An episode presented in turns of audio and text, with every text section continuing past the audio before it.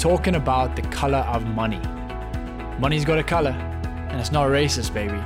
Uh, it is something that drives you. What is the color of money that you have in your company, in your life, and in your business? There's some money you never want to take. I was told this by a well seasoned investment banker who's done everything from coal mine deals in Africa to New York Stock Exchange maneuvers. And it's stuck with me ever since. So I've looked at the different personalities of finances and realized that money has a color.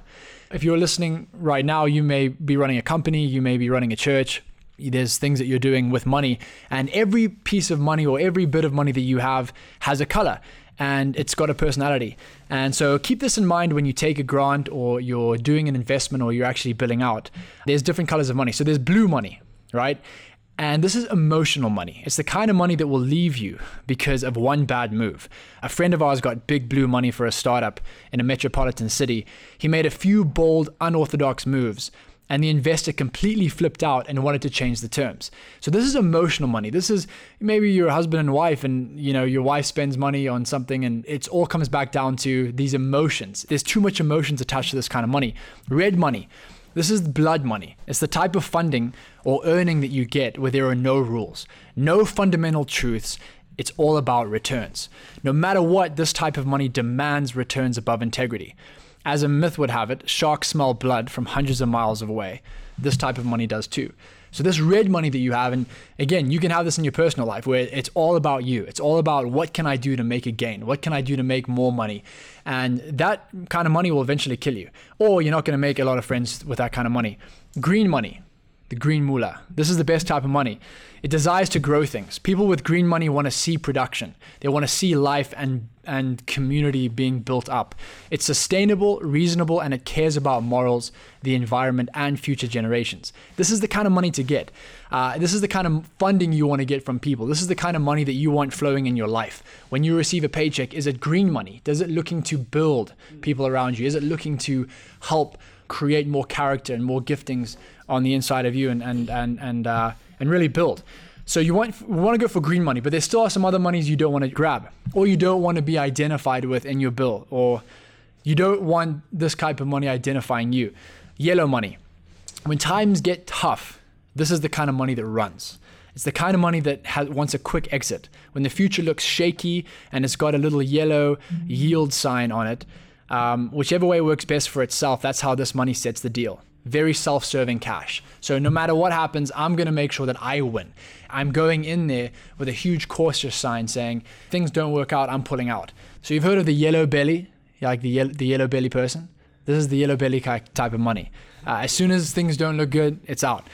Then there's clear money. And it seems harmless, but it's void of color. Many aspects of foreign aid or donor funding are clear money. There's no substance, right? There's no actual color on the wall. It doesn't leave a mark. It's here one day and it's gone the next. The tides of change shift agendas, focus areas, and personalities, and it has limited accountability and looks for credit. Clear money always looks for credit. It's a client who loves you, but next day goes after the lowest bidder. Africa is doused in clear money. No one knows where it all goes, but we have some pretty good ideas. So if you're looking to building something that lasts, look at what color your money is. Are you fearful with your money? Because fearful money doesn't work. It's yellow bellied. Are you looking to create emotional decisions? That's blue money. Or do you have green money that's saying, hey, when I get money, or whether it's from my paycheck or whether it's from an investor or whether it's from a donor community am i making sure that is sustainable? Am i making sure that builds and it thrives? So go after the green money any other type of money besides the green money. Has you managing people expectations and almost fearful when you make decisions. So one of the questions that we asked ourselves in the different teams that we lead is are you leading the money or are you managing the money See, managing the money means you're managing problems and issues, and it's not wrong to manage money, but it's much better to lead money. And when you lead money, that's the green money. That's the money that you're saying, I'm leading you to this. These decisions are all going towards growth, acceleration, the building up of community, the building up of the business. Uh, again, when you look back at the color of money, are you leading the money or are you managing the money?